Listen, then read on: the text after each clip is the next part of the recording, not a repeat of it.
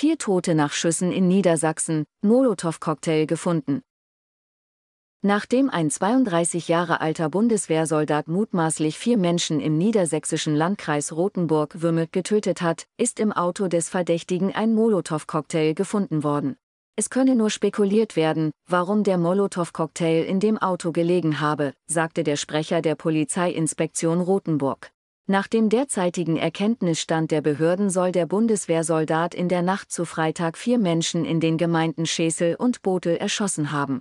Demnach sind die Opfer in der Gemeinde Schesel 55 und 30 Jahre alt, wie ein Sprecher der Staatsanwaltschaft sagte.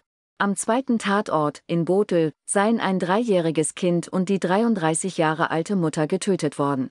Eine Motivlage im familiären Umfeld kann nicht ausgeschlossen werden, sagten die Ermittler. Allerdings stellten die Ermittler zunächst keine verwandtschaftliche Verbindung fest. Ob es eine persönliche Nähebeziehung zwischen Opfern und Täter gab, müsse nun ermittelt werden. Die Bundeswehr hat inzwischen bestätigt, dass es sich um einen Soldaten handelt. Weitere Angaben machte eine Sprecherin des Heeres auf Nachfrage nicht. Der Polizei zufolge soll der Verdächtige nicht Mitglied der Kaserne in Rothenburg-Würmelt sein. Dahin soll der Soldat laut Polizei nach seiner Tat gefahren sein. Er habe sein Auto vor der Kaserne geparkt, sei ausgestiegen, habe sich zu Fuß zur Wache begeben und erkenntlich gemacht. Die Polizei sei hinzugerufen worden und habe den mutmaßlichen Täter festgenommen.